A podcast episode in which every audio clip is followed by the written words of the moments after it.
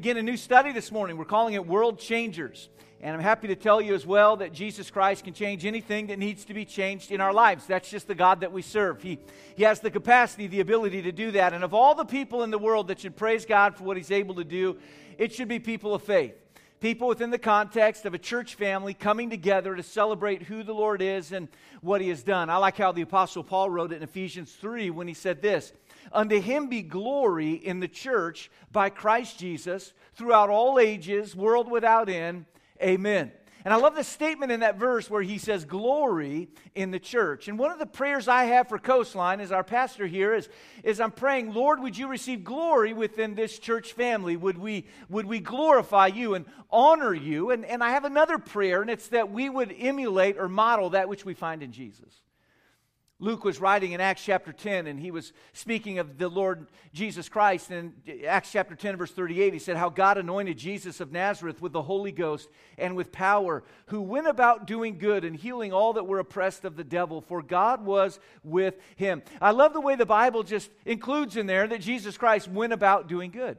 And if we're going to emulate the life of Christ, we're going to go about doing good. And as we do that, we're going to give him glory and honor. And it, it all works together in that, in that way. And so, uh, as we think of that, we're going to begin this new study on how the Lord can change us and through us can change that, that which is around us.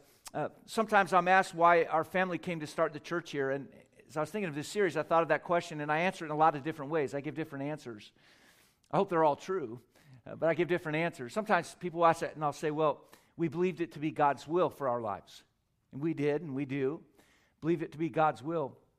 Um, there was a part of me that could have answered that question well, I've always wanted to do something that required God's faith to get it done.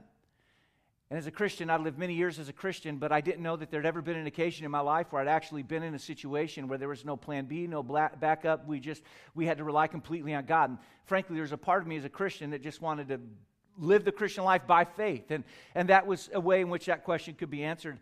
Of course, we wanted to help people and we wanted to share the gospel. But you know, there was a sense in which that question could be asked, uh, answered rather. I, I wanted to make a difference with my life. I wanted to see change take place, and I wanted it to be done for the glory of God. And, and kind of with this background in mind, we're going to start this study of a church that really did just what I'm talking about. They followed God's will, they helped people, they shared the gospel, but ultimately what happened through them is, is the world was changed. And everything this church did took what was happening in the church at that time to a whole new level. This church did things that n- no, no other Christians had ever seen. The church was started in Jerusalem, and these people from there went out, and we find that these were the first people ever to send out missionaries. Never been done until they did it. They were the first people to share the gospel with non Jewish people. It had, it had never been done before. They, they absolutely were innovators, they were creative, they were world changers. And the church I'm talking about today is a church that was located in a city called Antioch. And I don't know how many history buffs we have in here this morning. We had a couple here today who knew that there were more than one city by the name of Antioch in the world at this time. In fact, at this time, there were 18 cities in the world that had the name of Antioch, and this was the biggest one, the most well known one. It had about 500,000 people that lived there. It was a cosmopolitan area, people from all around the world would come. And, and uh, it, it, was a place that really god did an, an, a miraculous work an unexpected work. And, and in short the story of this church is that they, they began uh, uh, to flee from jerusalem because of persecution. And they went to a place where the gospel was not named and, and god used them to make a great change. Now i think this is a message that's needed today for a lot of reasons. But, but one is uh, as as they are surveying and indexing in America today the rate of pessimism, it's, it's in unprecedented territories.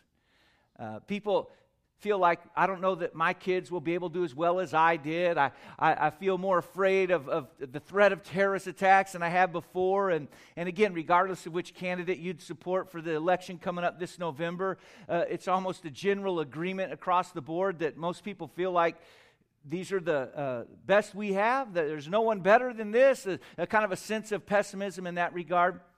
And this, this is something that Christians aren't immune from because many times as believers we look around and think, oh man, things seem to be drifting and changing. And, and we can kind of get a mindset that, that gets overwhelmed. And rather than trying to change the world for the better, we, we just kind of get discouraged in the midst of the world. And, and we think, well, maybe I'll just kind of lay low, be cool, don't make any waves. And, and nowhere in the Bible are we taught that that's the way to go. We're, we're to seek to change the world for the glory of God. And so our prayer and our desire should be to see new ground gained for the Lord. And that's what we're going to be studying. I did not come to Acts chapter 11 looking to build a sermon series. I was just reading this passage uh, for personal devotions, and God did something in my heart, and I thought, you know, I think I'll share that with our church family. And, and the more I got in here, it's more than a single sermon, which became my intention. It became a whole, a whole series. And so I'm, I'm looking forward to getting into this and learning about this church. And today I need to just set the stage. I need to introduce the characters, give the context, give the setting so that we can, we can move on. Uh, but many times as we, as we study the Bible, we want to know what people did, how they did it. Um, today we really need to take some time to figure out the hearts from which the actions came. And so we're going to try and get in the hearts and minds of these people that God used to change their world. And, and if you're able today, I'd like to invite you to join me in standing as we look to Acts chapter 11. And I'm going to read a few more verses today than we'll actually be studying. And the reason for that is I kind of wanted to take this week to give you the, the context and, and the full scope of what we'll be going through. Acts chapter 11 and verse 19. The Bible says, Now they which were scattered abroad upon the persecution that arose about Stephen traveled as far as Phoenice and Cyprus and Antioch, preaching the word to none but the Jews only. Now, I have to give a little commentary here. The Bible says that they preach the word to the Jews only. The church was started by Jesus Christ, God the Son. It wasn't my idea, it wasn't some pastor's idea many years ago. It was started by Jesus Christ. In fact, the Bible says it was started by the shedding of his own blood. So uh, I've never been someone to take the church lightly. It's of great importance. It originates from God, it was started by God, and it's to be lived for the glory of God. And, and the Bible says they were preaching the word to the Jews only. And the reason for that is Jesus Christ was a Jewish man. He started a, uh, the church, and it was in, uh, comprised entirely of, of Jewish people. And it was kind of a Jewish thing in the very beginning. And so they were just saying that's all that was there. That was their whole context. Now let's go on to verse 20. And some of them were men of Cyprus and Cyrene, which, when they were come to Antioch, spake unto the Grecians, preaching the Lord Jesus. Now, again, I'm going to stop here. Grecians, these are non Jewish people. This verse is the first time in the Bible we find the gospel message extending to the Gentile people in this, in this unique way. Uh, this is one of the most significant verses in all the Bible because if you're here today and you're a Christian, you could probably trace your spiritual lineage back to the church that we're going to be studying from Antioch because they were the people that said, you know something, God loves everybody. This message needs to be extended to everybody. And we're grateful that we were part of this original group, but let's start spreading the news to all of the world. And I'm so thankful that verse 20 is in the Bible. In verse 21, the Bible says, And the hand of the Lord was with him and a great number believed and turned unto the Lord. Then tidings of these things came unto the ears of the church which was in Jerusalem, and they sent forth Barnabas that he should go as far as, as Antioch. I love this. In verse 22, we find that the church in Jerusalem was still very new, but they were old enough, they were already entertaining thoughts like this What are they doing in Antioch? We've never done it that way before. Can you do that? Already there was this mindset of, hey, they're doing something new, therefore there must be something wrong with it, kind of this air of suspicion. And so they dispatched a, a, guy by the name of Barnabas to go check things out. Barnabas was a great guy. In verse 23, the Bible says, who when he came and had seen the grace of God was glad. I wonder what makes you glad? Barnabas said, You know, people are getting saved and growing in the Lord. I'm glad about that. Every time I'm glad about that. And he exhorted them all that with purpose of heart they would cleave unto the Lord for Barnabas, verse 24, for he was a good man. He was a good man, full of the Holy Ghost and of faith. Much people was added unto the Lord. Then departed Barnabas to Tarsus for to seek Saul. And when he had found him, he brought him unto Antioch. And it came to pass that a whole year they assembled themselves with the church and taught much people. And the disciples were called Christians first in Antioch. If you ever wondered where the term Christian came from, there it is. Uh, here they are in Antioch with this very diverse populace, different religions, and and uh, someone said, you know, we got to call these people something, and, and the name Christian was what came to the surface there. Verse 27 says, and in these days came prophets from Jerusalem unto Antioch. And there stood up one of them named Agabus, and signified by the Spirit that there should be a great dearth or a drought throughout all the, all the world, which came to pass in the days of Claudius Caesar. Then the disciples, every man according to his ability, determined to send relief unto the brethren which dwelt in Judea, which also they did, and sent it to the elders by the hands of Barnabas and Saul. You know, the, the church that was started in Antioch was started by a group of people that we would have called refugees. They were fleeing. And so we've got these refugees leaving with just whatever they can carry in their hands and arms, you know. And, and in, in a short amount of time, what did they do? They took an offering to send it back to their friends in Jerusalem who are going through a hard time. Man, that's a heart of authentic Christianity. Uh, is, a, is a heart for others. And, and uh, so we kind of get the backdrop. Let's go back to verse 21. There's a statement there that we'll build our lesson today around. The Bible says this The hand of the Lord was with them. The hand of the Lord was with them. And I want to talk to you for a few minutes about that today. Our Father, we're thankful that uh, you're a God of, of great love. We thank you that you inspired the writing of your word, that you preserved it, and that by your Spirit you can illuminate our hearts and minds to understand it. And I pray that today would be a day of understanding, that we would learn and grow, and that you would be honored in it all. Uh, I love you, Jesus, and I pray this study would be pleasing to you as you watch and listen in. We pray this in Jesus' name. Amen. Thank you. you may be seated. In 1890, my great grandfather, Percy Chappell, loaded up a covered wagon in Marshall, Kansas, and started west. And he made his way to Denver, Colorado. In Denver, Colorado, he uh, kind of dismantled his, his uh, covered wagon and got all the goods out and loaded everything on a train. And from Denver, he took the train down to a place called Dolores, Colorado, where he once again offloaded, reassembled, got everything put back together, and he continued his, his travel west for about another 25 or so miles and went to a place called Goodman Point, where he homesteaded 80 acres, cleared the land, got it fit for farming, and dedicated the rest of his life to, to building his legacy right there. He, he handed the farm off to my grandfather, Paul Chappell, who, who spent his career farming and expanded the farm and, and built the farm, and then he handed it off to my uncle. And to this day, uh, it's a place where I feel great connection. It's not my farm, it doesn't belong to me, but when I go back there, I, I think of the generations of people that worked. You can kind of see the snow peak uh, uh, mountaintops back there of the Rocky Mountains. It's just a great area that I love. I love the heritage, I love the legacy. And when I go there, there's something I like to do that may seem strange to you. When I go to the farm, I like to work on the farm. Now, I love being a pastor, and I, I, don't mind telling you, being a pastor is work. In fact, at times it's very hard work, but it's kind of sedentary work. A lot of sitting, a lot of reading, a lot of talking, and, and this type of stuff. And I enjoy it. I'm not griping. But there's something that happens. It's like a therapeutic quality that kicks in when I get to the farm and I can get out there and uh, just work and sweat and, and just ha- have a good time out there. And, and, of all the work I do on the farm, there, there's probably one that brings me more sense of satisfaction than anything else. There was a beetle infestation that came through several years ago, killed all the pine trees. And so there's just dead trees everywhere in the forest around the, the cabin. And I like to get out there and, and cut up the, the trees and split it into firewood. And, and uh, there's some of uh, our handiwork. Lisa and I did that one afternoon, you know. And uh, we uh, went out there and had a good time. And I really enjoy doing that. And uh, I, I, don't know if you can relate to enjoying work like that. Probably if I had to do that for a full time job for like forever, I would hate it. But just knowing I can do it when I'm back there, uh, it brings a great sense of fulfillment. Sometimes in ministry, you wonder, what did I do today that really got done, that really matters? And when you cut up a tree, you can look back and say, that's what I did today. And uh, so uh, I, I want to tell you some things you'll need if you ever want to cut a tree up like that. First of all, you're going to need a chainsaw that runs well. And the thing is, chainsaws can drive you crazy because I've never seen a chainsaw that started easily, that wanted to continue running throughout the day. And so you're going to need a really good chainsaw.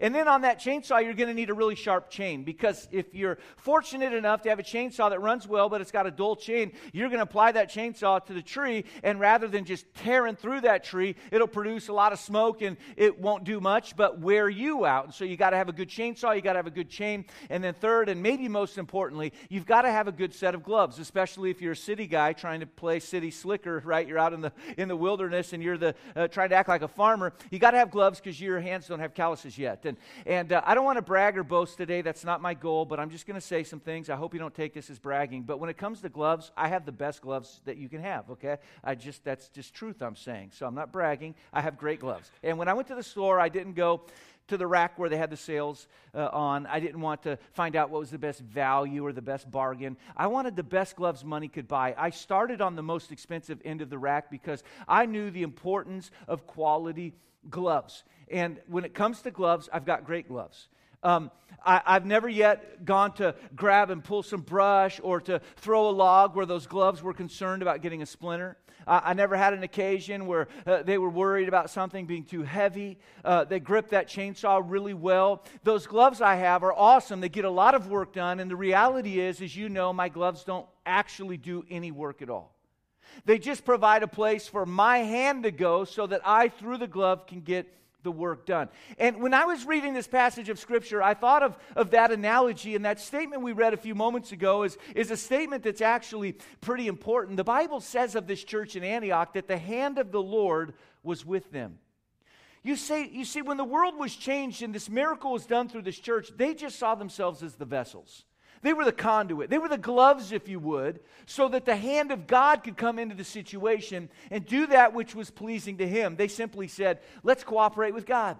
Let's be co laborers with God. Let's yield our lives to God so that through us, He can do whatever it is He wants to do. And that's when the change came. Now, I believe that most of you here today would say, That's what I want in my life as well.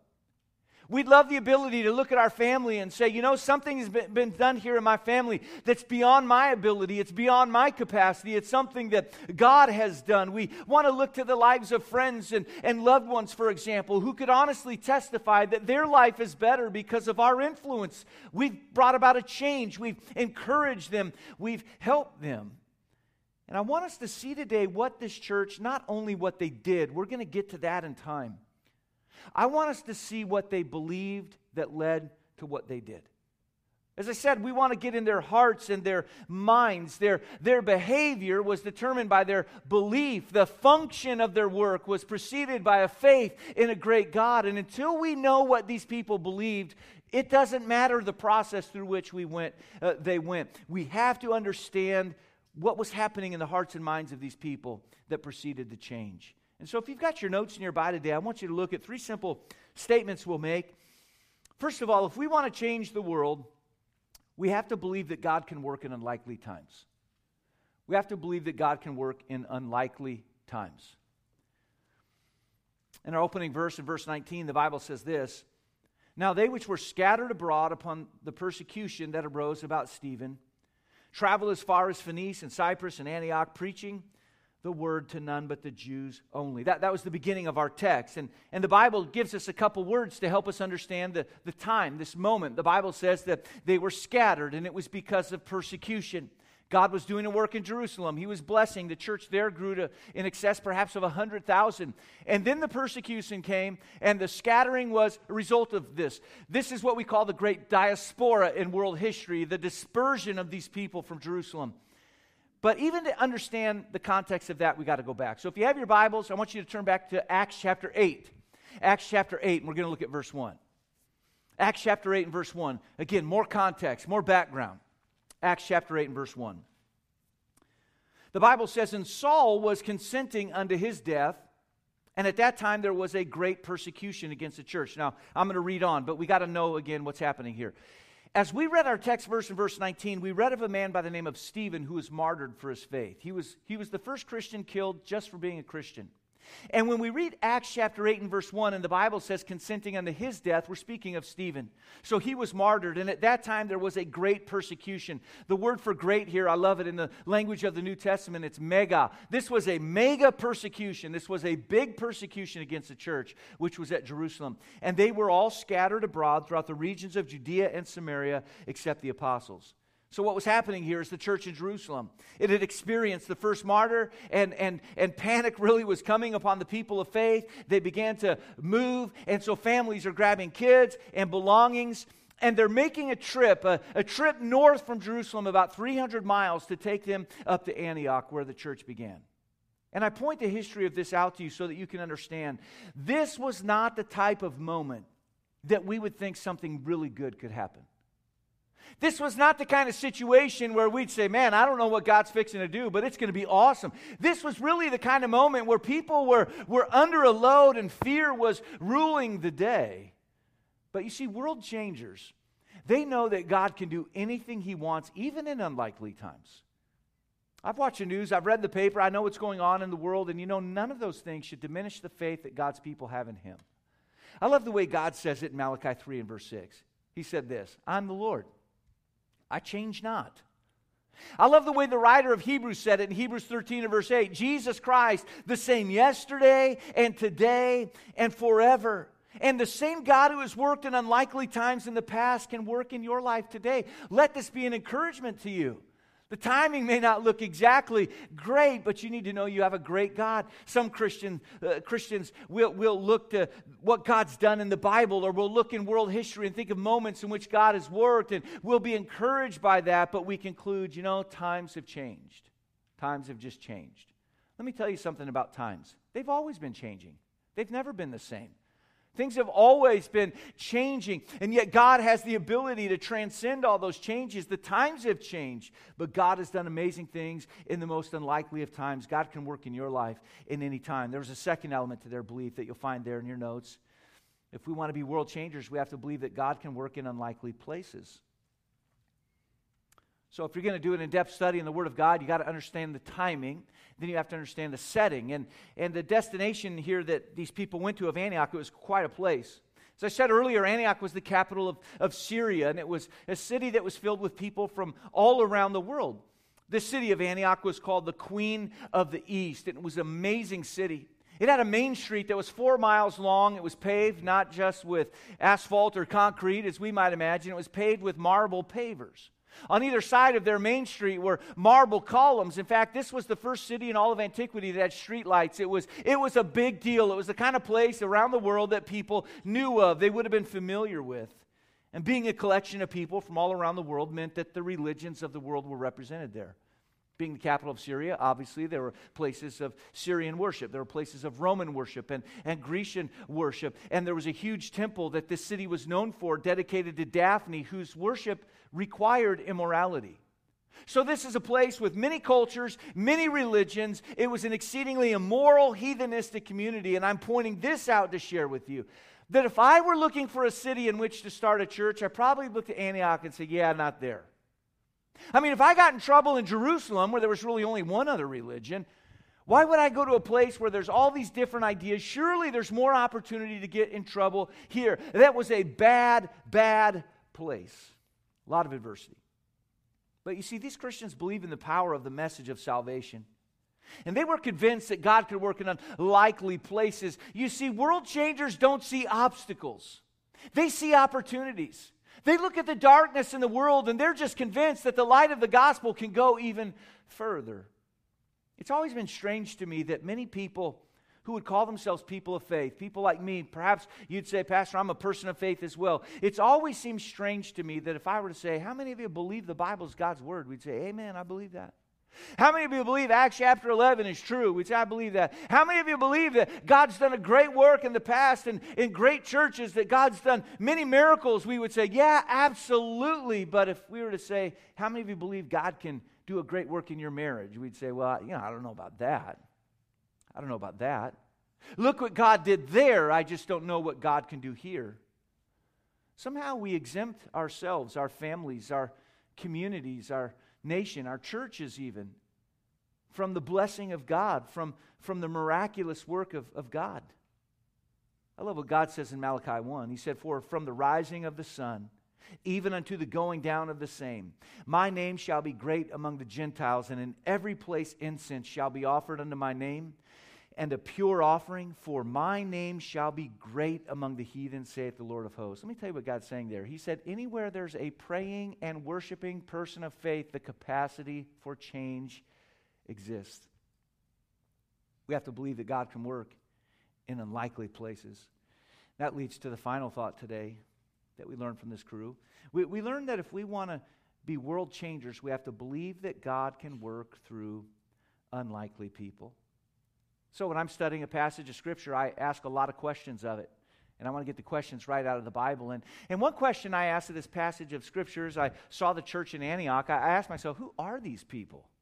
Who are these? I mean, who does that? Who runs for your life just with whatever belongings you can gather up? Travels 300 miles north to really a heathen, a heathen paganistic city. Uh, there, there's no safety net there. There, there. There's no social programs awaiting them. They just arrive there and then they just tell people about Jesus, and boom, a world changing church happens. Who were these people?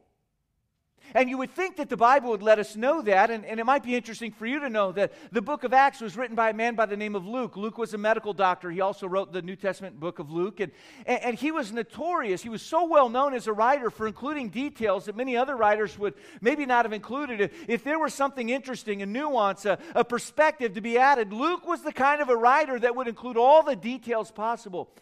And considering that we know who started almost every other church in the New Testament, it's interesting to me that maybe the most dynamic, world changing church of them all was a church that we really don't know who it was started by. I can think of some names back in Acts chapter 6 that probably had a hand in it, but, but we don't really know exactly who started this church. God's making a point here. He's making a point here, and I believe it's a point that can encourage us. Now, a moment ago, we went back to Acts chapter 8 and verse 1. I want you to go back there again. Acts chapter 8 and verse 1. And, and I want you to listen to these words as the Bible here says this. And Saul was consenting unto his death, and at that time there was a great persecution against the church, which was at Jerusalem. And they were all scattered abroad throughout the regions of Judea and Samaria, except the apostles. And for this point in our study, the most important words in that verse are the last three words where the Bible says, except the apostles. Look up here. I can tell you who did not start the church in Antioch the apostles, the ones we would have picked, the ones we would have thought surely it was them. Probably Peter led the way with his courage and his preaching and, and all the theology that would have accompanied men that spent that kind of time with, with Christ. But the Bible makes note of the fact that this world changing church, we're not exactly sure who the key leader was as it came together, but we know this it wasn't the group that we would have sought to have lead the way. God is awesome, friends.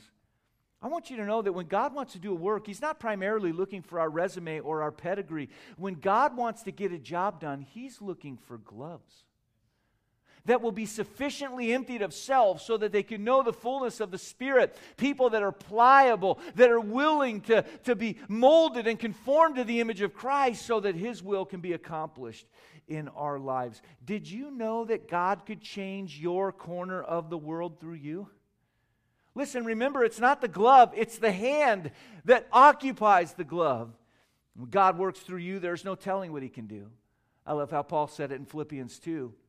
He said, It's God which works in you both to will and to do of His good pleasure. You know what Paul said? God's the hand, you're just the glove.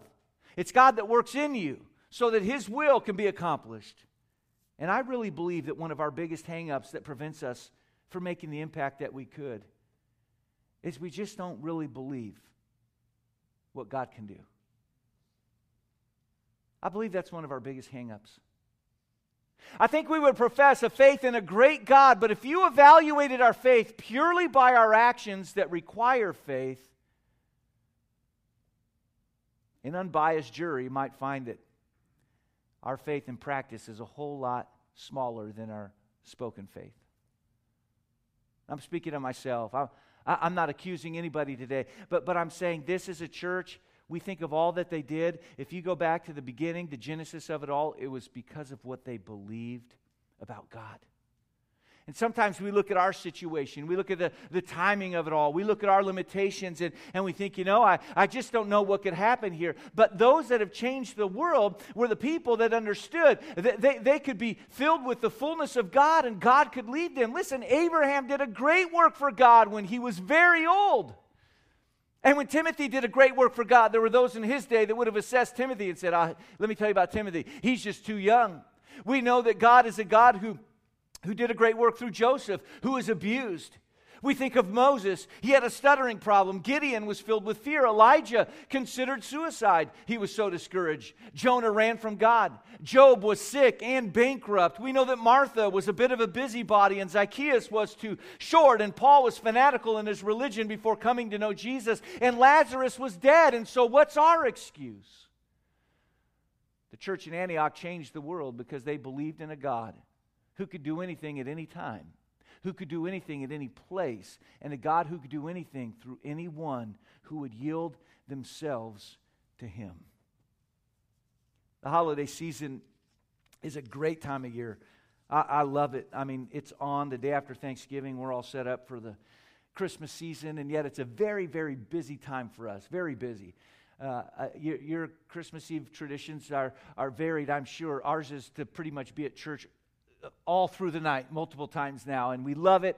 But when Christmas is done, we kind of look forward to getting away as a family, just relaxing. And last year we thought, you know, to just kind of get away and decompress after the busyness of it all, we'll go to the family farm. And, uh, and so the, the Christmas day prior to our departure, I, I got uh, the three ladies in my life a, a, gift. And you ever given a gift and it was kind of more for you than the one you gave it to? You know I'm talking about? I kind of did that. I was guilty of that. It's, it's kind of like, guys, don't get your wife a vacuum for Christmas, okay? That's just not nice, all right? So I want you to see this picture. You have that there? All right, there it is. Uh, three ladies in my life Jessica, Julie, my daughters, and my wife, Lisa. And, and uh, I got them all work gloves. And uh, I thought we're going to the farm. I want to get some wood cut up, and they're going to need gloves to get that done. And you know, I was looking at this picture, and I thought I bet a psychiatrist could have a field day with this. Here's Julie; she's all about hang loose, man. And Jessica, I don't know what she's doing. I'm going to get you or something. I don't, I don't know. Kind of makes me nervous looking at it. And then there's Lisa, and she's thinking, I'll punch you in the throat, buddy. That's, that's what she's thinking. But uh, work gloves. You know what I learned about those work gloves? That you could have really good work gloves and still get nothing done. Now, Lisa did good. We're partners out there. We enjoy that work. And I think the girls helped for about eight minutes, I think. But their gloves still look pretty much new. Like no wear on them. Do, do you think it could be that some of the reasons we don't see the change we want to see in our lives is because we've got some pretty awesome gloves, but we just haven't done the work? Do you think it could be that the capacity for the change to take place, that it's there, but we've just not quite given the hand of God permission to move into our lives? Is it possible that there's a reason for the lack of change, lack of progress? I just want you to imagine with me as we close today. I want you to imagine with me what our lives and even our world could look like if we said, God, you've made me. And apart from you, I have nothing. I am nothing. God, I have no capacity. I have no resources. God, I, I'm just I'm just like an empty glove before you. But because you love me, God, you said that you'd You'd come into my life and through me do that which I can never do. And so, God, I, I come to you as a humble person, just seeking for the fullness of the Spirit so that, God, your hand through me could do what needs to be done. And God, I'm not going to come before you and say, Would you change everybody around me because they're all bugging me? No, God, I'm going to say, Would you start in me? Would you change me? I'm talking about the person who would come and say, God, would you change my family by changing me? God, would you make my community a better place because I'm in it? God, would you bless my church family through me? I'm talking about people that would understand that a great and miraculous change takes place when we come into the presence of God and see ourselves as a glove in need of the hand of God for the work to commence. Wouldn't it be great today if we just said, God, I understand you can do anything, anytime, anywhere, and with anyone. If we prayed, God, if your hands are moving, I pray that it would be evidence because my life is moving. Relying on God. I think it'd be wonderful if we prayed today, Lord, fill me like a glove y'all be so kind as to join me in standing? Why don't we have a prayer together? Our Father, I thank you today that you are a great God. Lord, we're living in a day and an age and a place where change is needed everywhere we turn. God, as I've said, I pray that that change would begin within us. I pray that we wouldn't be b- uh, b- blame finders and, and, and look around for all the problems, Lord. I, I pray that it would begin as we look within. And, and I pray that you change us. And God, as you do your work in your people, I pray that as salt and light in this place, that we would, we would add value to our community, to our neighborhoods. Lord, use us for your glory. God, I pray that when we get to the other end of the journey of our lives, that we wouldn't be like a pair of gloves that's hardly used, no holes in it. I, I, pray, God, that we would be work gloves that have seen a lot of chainsaws, that have pulled a lot of trees and brush. God, I pray that in that sense we would be used, used in the right way for you. Help us, dear God. With our heads still bowed, I wonder how many of you would say, Pastor, I'm right there with you. I see the need for change in me and others in our in our time and space. Maybe you'd say, Pastor, I can really see the value of just extending my life to God as a as a channel, as a conduit, as gloves through which he could he could work. I wonder how many today would say, Pastor, I was with you in the midst of that study, and not only do I see the need for change in areas of my life, I can see the value of offering my life to God so that through me He can do what needs to happen. Are there those like that by the testimony? Just a quickly raised hand. Pastor, there's something for me in that study today. Yeah, thank you so much. You can put your hands down.